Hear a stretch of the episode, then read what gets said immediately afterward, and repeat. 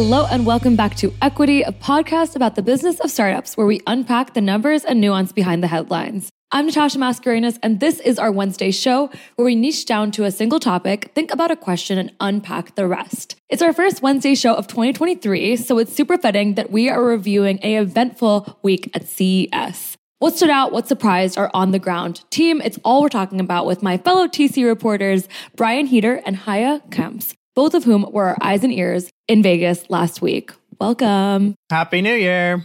Ooh. Hello. So I have so many CES jokes. but before we do that, oh. I want to start with like a side note, kind of, which is Brian, I was reading your preview piece before you guys even touched on in Vegas about how CES mm-hmm. doesn't want to be known as the consumer electronics show and i kind of just wanted to start with like what ces is and why they don't want to be an acronym anymore sure i have a theory i have not i'm not actually seen this explained anywhere but, but my theory is that there's a sense in which I think they felt boxed in, which is silly to say because obviously, like consumer electronics touches on a lot of things. But yeah. specifically, I think we'll talk about this in a bit. But I would say over the last five years, it's really become an automotive show as well. Since the last time we were at the show in 2020, the Las Vegas Convention Center built an entire new wing. It's just like big, beautiful hall. I think Kirsten and our team probably spent the most time in there, but we all spent a little bit of time the West Hall, and that's entirely automotive. Huh. So I, I think it, they, they were just sort of like hedging their bets going forward. It's really interesting if you talk to anybody who's been to a lot of these. I've been to I think about 15, which is actually like not on the super high ends. There are people who have been That's insane.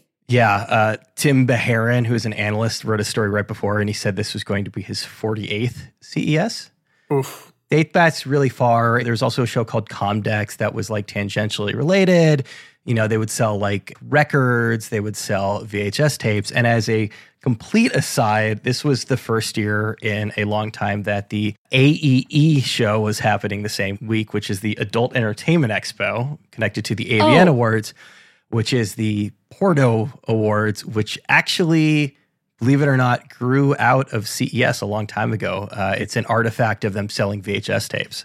I'm so glad I asked. um, I was gonna say that the average person, and I'm just gonna use myself as an example, thinks of CES and thinks of like these kind of futuristic devices. I just immediately think of VR, AR, and drones. But now that feels a bit reductive based on how much it's grown over the years. And Haje, I mean, just looking at the coverage that you had over the past week, it seems like you were running all over the place. Was there like a specific way that you think about CES and what it has each year? Yeah, I, I, mean, I become a little bit of a grumpy old man type person because I'm like, this is meant to be consumer electronics. But I think, uh, to your he's point, not. he's not. I spent a week with him. He's really, he's truly. he's not. the least grumpy person at TC. Can I say that? He's too nice, and and and, and that gets annoying.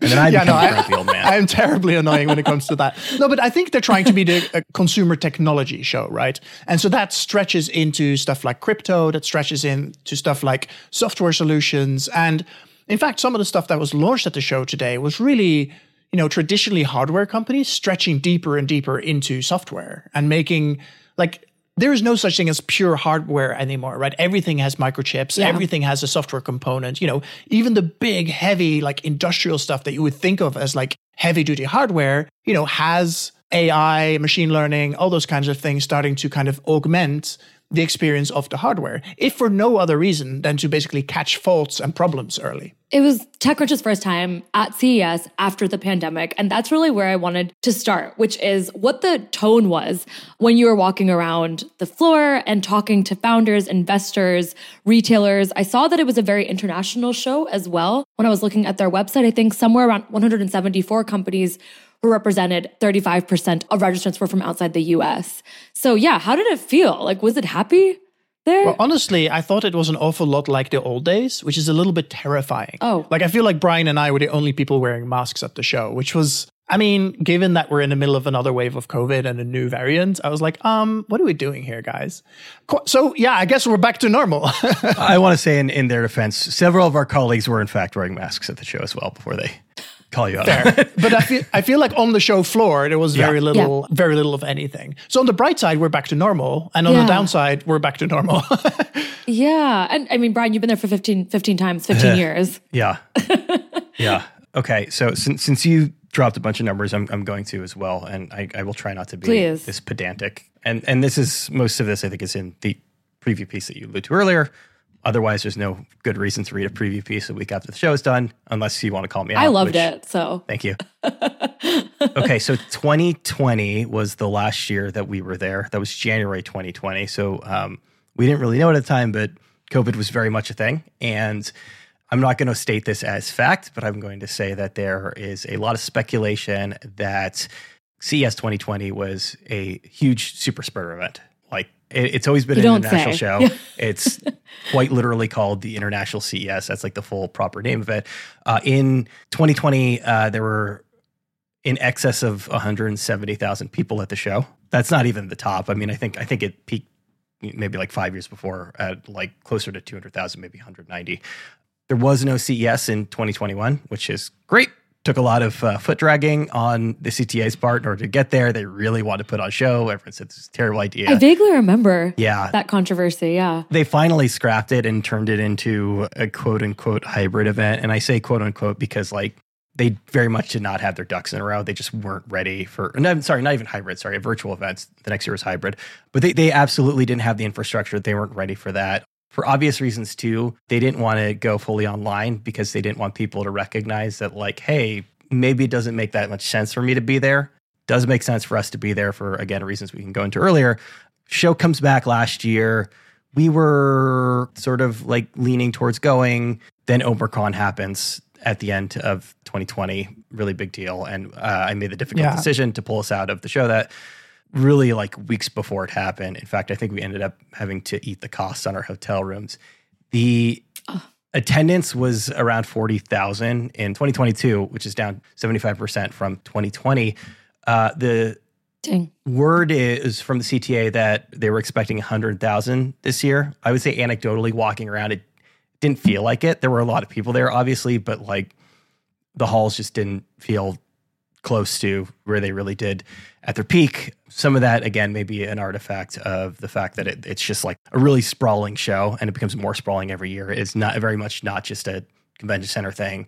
You know, you've got the Venetian, formerly Sands Expo. All, Haje can talk a lot about that. He spent a lot of time there with all the startups. It- basically, like every major hotel, there's events happening all over the city. That said, the numbers, I guess, dropped on Monday, and the CTA is saying that not only did they hit 100,000, they exceeded 100,000, and it was uh, 115,000, which is genuinely shocking to me.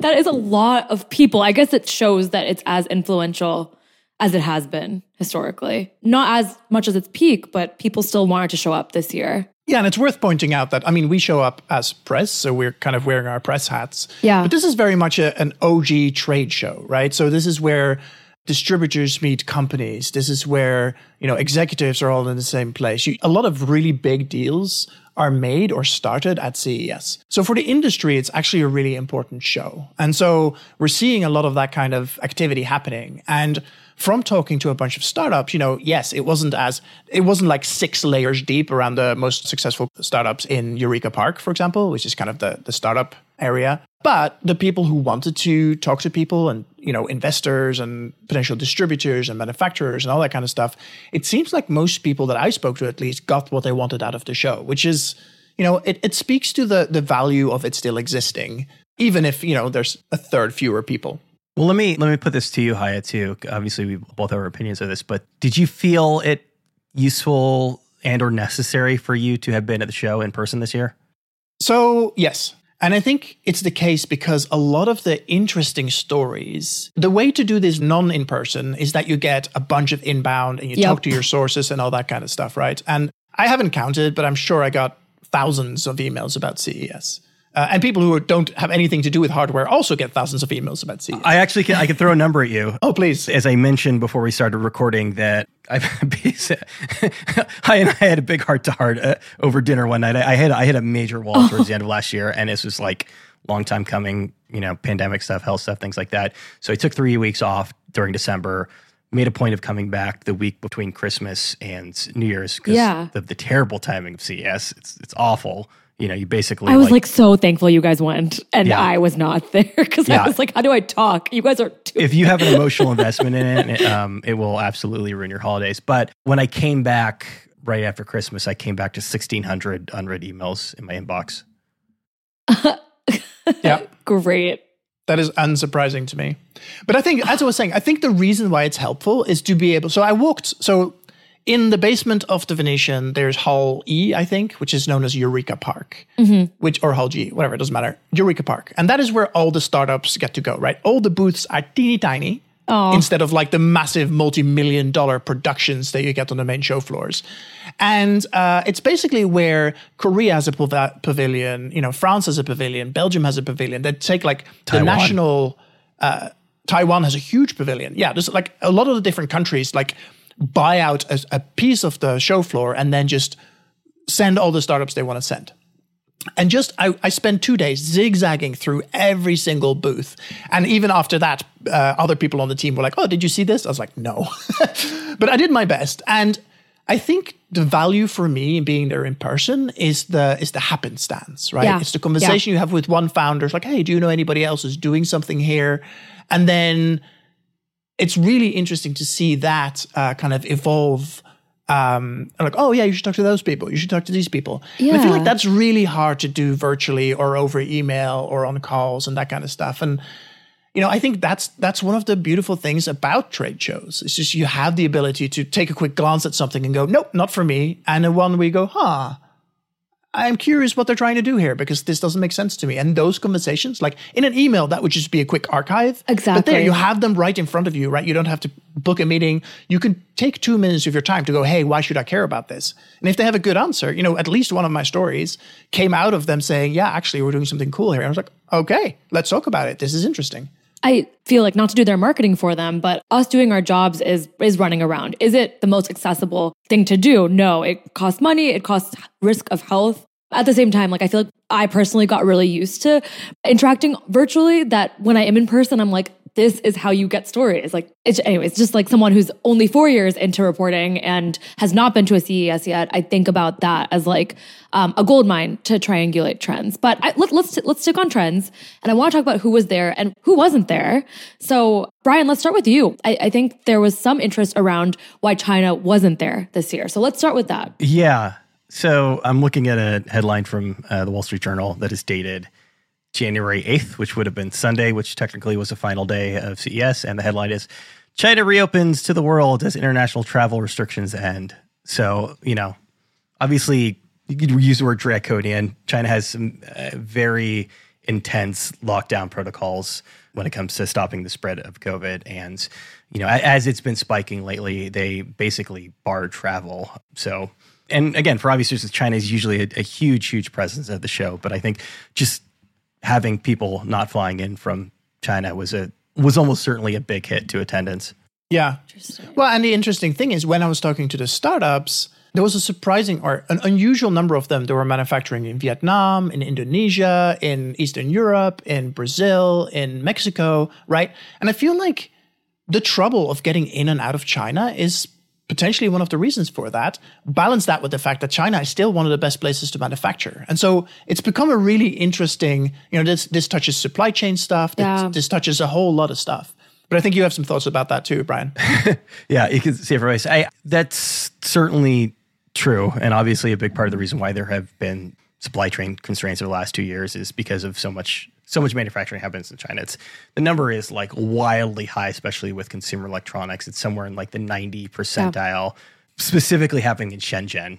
However, prior to the pandemic, I, have had this conversation with with a lot of people, and it's been interesting to watch. So that's been changing, and it's been changing for a number of reasons. One, so much semiconductor manufacturing just happens in, in Taiwan. That's just that's a huge spot for it obviously there's not only a lot of nationalism, but there are a lot of uh, security concerns. There are a lot of you know concerns as far as like innovating technology that the U.S. specifically is passing things like the Chips Act, and you know they're trying to happen domestically. But even prior to that, and somebody contextualized this, I think, in a very useful way for me, which is effectively when you bring in an industry. I mean, obviously, the United States was a really big manufacture for a very long time. Mm-hmm. Bringing mm-hmm. in manufacturing ultimately drives up the quality of life, the cost of living in a country, uh, and then it subsequently becomes more expensive to manufacture there. That's you know that's a big part of the reason why a lot of the outsourcing ultimately ended up in China. But obviously, this is not certainly not across the board. Certainly, there are still a ton of people you know living in poverty levels obviously both in the US and China, but that effectively there's a sense in which the quality of life broadly has gone up and it has become cheaper to manufacture. So you mentioned uh, Vietnam is a big one, Singapore is a big one, and, and India has actually become a really big one too. So the pandemic has certainly contributed to, but a lot of these trends were already in place prior to it. Yeah. And I think uh, another piece of that is that, you know, labor isn't as cheap as it was in China. And China inherently has a few interesting challenges to do with, you know, in flow of information and that kind of thing. And so if you take away the labor advantage or labor cost advantage, then things start getting a little it starts getting interesting. I think it's part of a, reason why a trade show like CES, or really any conference that brings together so many different countries and people around the world, can offer a window not just into like what matters to the people in attendance, but really like where innovation is heading. Which was a big reason I wanted to talk about this on equity, especially like around the startups that you both found yourself finding time with. I definitely want to talk about the downturn's impact on what we saw later on in the show, but let's start with a headline from Brian that I really liked, which was Consumer Robotics Show. I'm sure that made the CES people super happy that um, you had another explanation for how their show should be named. so, what, what, what was coming out of the robotics world? Well, a lot of that. So, uh, again, you know, because of the holiday this year, the show started a day later. So it's usually over by Saturday. It was over by Sunday this year, just because of like being underwater and because of the holiday. We were at an evening event. I was at an evening event specifically with Haje, and I turned to him and I said, I, I said, I said, holy shit, it's Wednesday. I, I thought it was Tuesday the entire day, which meant I had to write this um, newsletter at over breakfast the next morning, and Henry was kind enough to edit it for me. So the headline was it was a very, it was a very last minute headline that said well, it's complicated. So I do think that it is becoming a more serious show for robotics for uh, a few reasons. One of them is just that investment. You know, Natasha's, you know, investment yeah. in robotics has just gone through the roof. Obviously slowed down, as a lot of things have, but the pandemic drove robotics and automation perhaps more than any other tech industry as people were, you know, uh, having trouble filling positions and, you know, people just couldn't work everybody's automating things. Um, that's a big part of it. I think that Amazon's push specifically into home robotics is a big part of it, both making their own robot and then, you know, this should be going any through any day now. I think their acquisition of iRobot, and then the third really big leg to the stool is is automotive. So you know, as I mentioned at the top of the conversation, this has become increasingly big automotive show the initial intent in bringing automotive to CES was to show off how sort of like forward thinking these yeah. companies were. They were doing like infotainment systems. This was even like prior to like you know self driving. But as they have invested more in self driving, they've also invested more in robotics. And any self driving, any autonomous car is effectively a robot. They've got the components there. But also, you know, in 2020, right before that CES happened, Hyundai bought Boston Dynamics. So that was a big part of it too. So you're seeing like actual, like real serious robots start to start to trickle in. When you say serious robots, yeah. I wonder like how much it looks like a a cute little startup or a, a, new Toyota update. Did you find the smaller startups showing up in this serious robotics category? And if so, who? that, that's a really good question. And, and that kind of brings me around to the main point as far as coverage is going. And, you know, and I mentioned this in the preview piece. It was effectively a warning to other reporters who don't cover robotics regularly as I do to be very careful because quote unquote consumer robotics have been a really big part of the show for a very long time. But in very few cases have they actually been serious. I mean, they're toys, which is fine and, you know, a robot is like a very easy shorthand to say, hey, this is like a cool futuristic yeah. toy. But I do think that we we risk a little bit muddying the waters. When I say serious robots in this context, I largely mean industrial robots. So robots that like right now can go out there and do work. Uh, we're we're getting into the stage where we can start having serious conversations about serious consumer robotics. But aside from vacuum cleaners, we're we're not really getting there. So and these serious robots coming in, they have not displaced the unserious consumer robotics. In fact, it's quite Lovely. the opposite. As there's more acceptance and recognition of robotics, more companies are coming in and making it. That said, I mean, we did we did see some cool robot toys. I think Haje, you probably saw a few yourself. Yeah, no, absolutely. And I think really the like we started the show with talking about that CES doesn't really want to be called Consumer Electronics Show, and I think this is one version of that, right? Brian will probably massively disagree with me, but I think actually everything that does something semi autonomously or smartly is a robot. And at this point, it's really hard to buy a fridge or a washing machine or anything like that that isn't to some degree identifiable as a robot. It's a Yeah. single use robot, right? But washing machines and all that kind of stuff get so much smarter that at some point we're going to tip that thing. You know, your washing machine isn't going to stand up and walk away and clean your car for you. But there's definitely a lot of like smart uh, electronics and smart, all this kind of stuff that's showing up in almost everything. Like in seen through one lens, there's very few things at CES now that doesn't have an element of AI or smart robotics or something like that as part of it. And I think that's really just a convergence of how technology is going. And so you're seeing it show up in cars, of course, and in home appliances and in smart power distribution and almost everywhere. I want to know like what it takes to stand out as a result because I agree with you that everything feels like it's becoming smarter, better marketing, better packaging. Was there a startup that you find both of yourselves still thinking about today now that it's been a few days since you've come back to real life? I know one is hard and we'll get into other trends, but it's specifically around the idea of like smart use cases. Yeah. I will say that again, I think I think Haje is better equipped to answer this question because of sort of the nature of the show and the nature of how we covered it. I ended up kind of like running our show on the ground, so I was doing a lot of administrative stuff, and then I also I, I was taking a lot of meetings. I spent a lot of time with Natalie on our social Yeah. team, effectively like taking her around for two days to a lot of the meetings, and as I was telling people, like the kind of the overarching theme of what I was doing at the show was I was putting stuff on my face. so you know, I, I tested out all the major VR, AR. Yeah. Uh, magically, the you know Meta's new headset, HTC's new headset, the new uh, PlayStation VR. Tested out the Dyson air purifier like Bane mask that's connected to headphones on there too. Um, but I will say that the wonderful thing about having Natalie at the show, like with me, was that she had not only never been to CES, she had never been to Vegas before. so it was actually really nice, like having somebody who was actually legit. She was legitimately excited to see technology, and you know, a little bit of that rubs off on on your cynical and jaded self. Hundred percent. I feel like when, when I'm in person, I'm like, I actually like this. This is, I like this. No, that's great. that's great. Haje, what? Since Brian said that you were the one talking to all those startups in those small booths, what were the ones that stood out to you? Actually, the thing that stood out to me most was how many people talked about climate and green tech and Nice. who didn't really quite get there. Mm.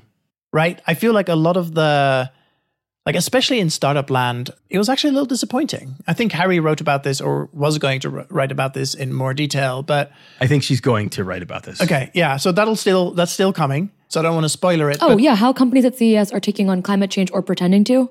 Yes. Oh. Yes. There you go. I think it went out yesterday. Well, it's, Greenwashing, it's, baby. it's all in the headline, right? It's there's a lot of greenwashing, and a lot of the companies were like, "We are doing green tech," and then you look at the thing, it's like, "Well, you know what? Be greener. Your company not existing." Mm. And I'm like, "This is so. Yes, you are. You are. Damn, girl. I mean, I mean, it's true though, right? It's like, yes, you're trying to do something that you know. I don't know, a slightly greener speaker, like yes, but instead of that, yeah. let's like if your company didn't exist we would be better off and i think that's a really interesting like like can we think about climate tech and green tech holistically which means reduce reuse repair recycle let's use these things for longer and for some of the products i'm like i don't thanks for mentioning green but that is like the ugliest kind of greenwashing So I have, I actually have a really good, I have a good anecdote that that Haje already knows. Um, Ooh, tell so me. one of the things that you can't get when you're covering virtually are these these overheards you get. Yeah. you know, of just like sort of being around. Yeah, Haje's smiling because he knows exactly what I'm going to talk about. So on the first, I think the yeah the first day that the show floor opens, Natalie and I were we we like basically lunch options are not great in the Las Vegas Convention Center, and you end up like cramming yourself into a cafeteria. So we're we're sitting like we're standing eating in this cafeteria, and there's people around us, and you know over, over the course of our our salads, two guys walk up, and one guy starts chatting to the other guy. He says, "I'm a crypto guy. What do you do?"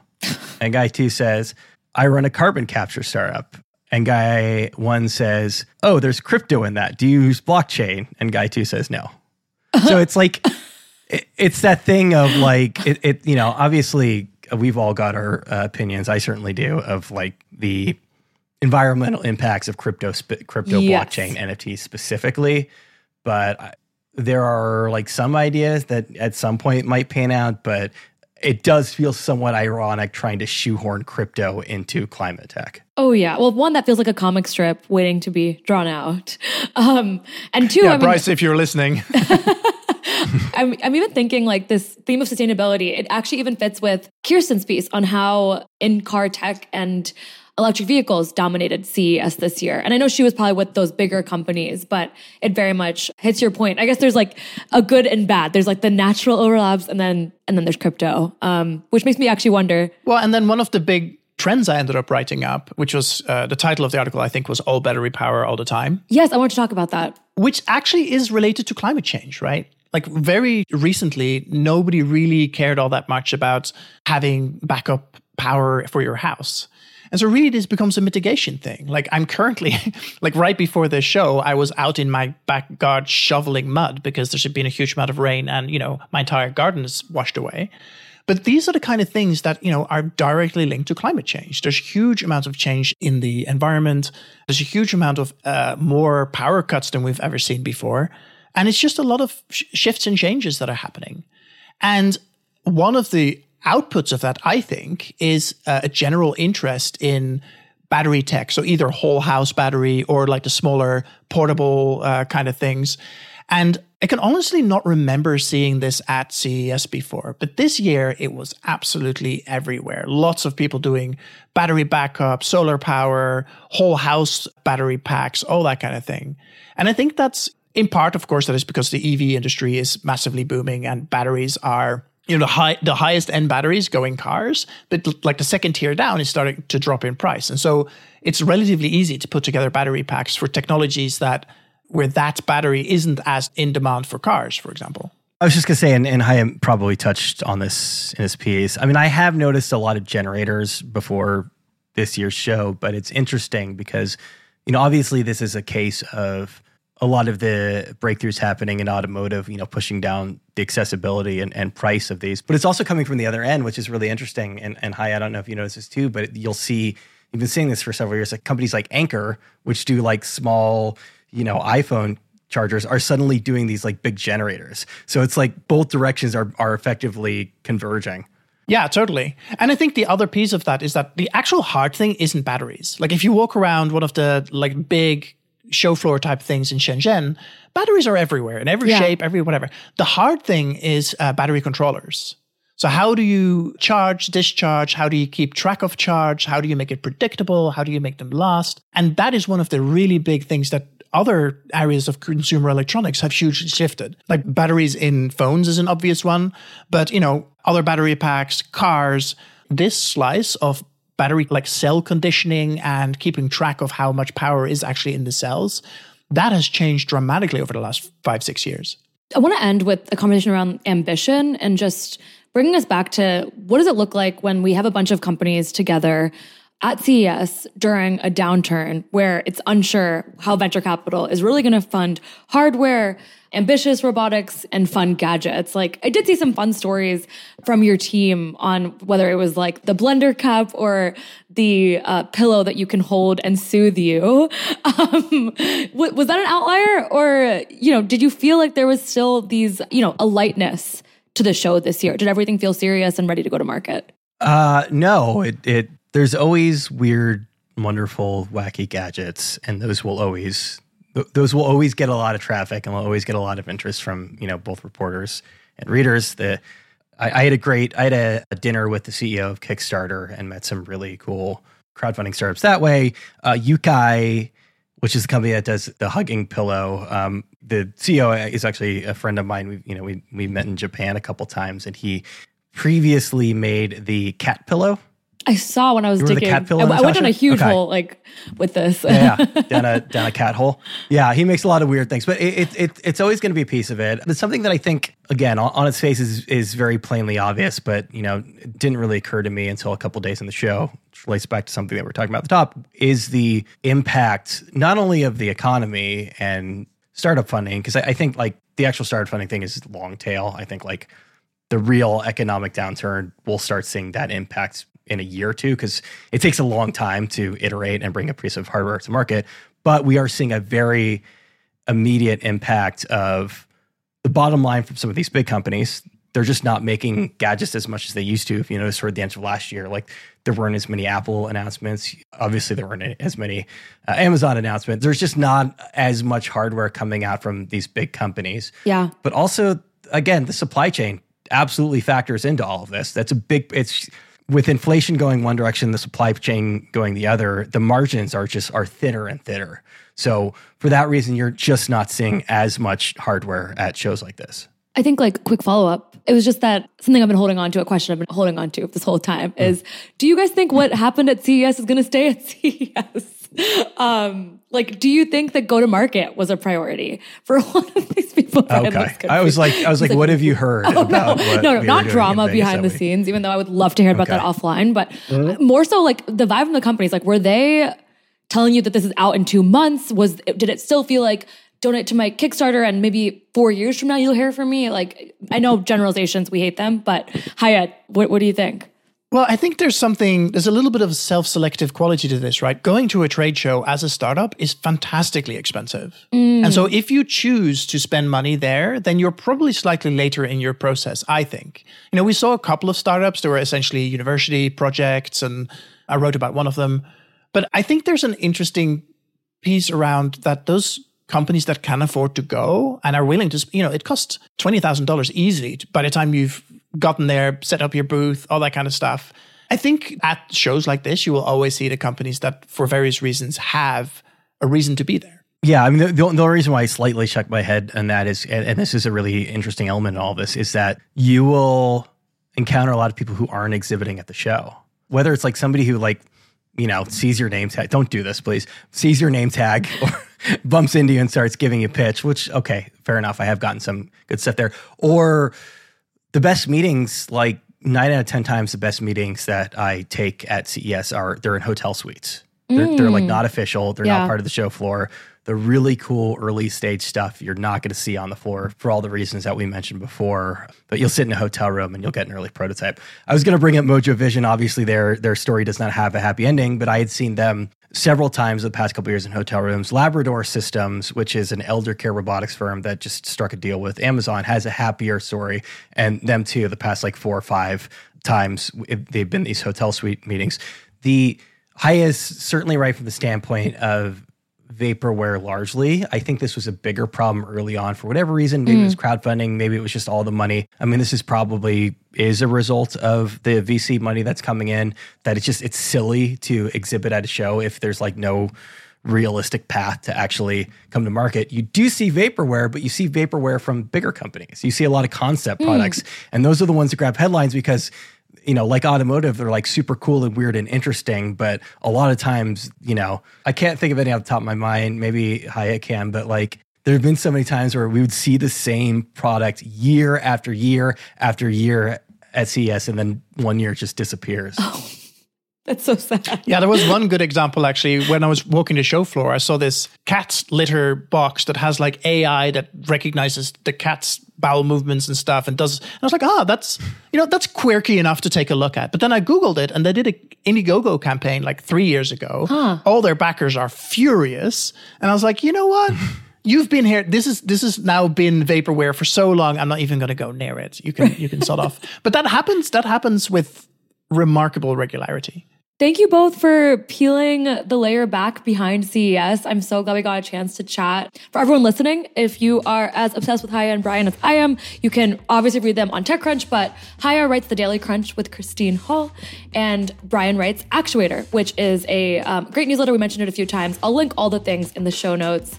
And Brian, Haje, thank you so much for joining Equity. Thank you for having us. Thank you. Bye. See you all next week. Equity Wednesdays are hosted by myself, TechCrunch senior reporter Natasha Mascarenhas. We're produced by Theresa Loconsolo with editing by Kel Keller. Bryce Durbin is our illustrator, Alyssa Stringer leads audience development, and Henry Pickavet manages TechCrunch audio products. Thank you so much for listening, and we'll be back next week.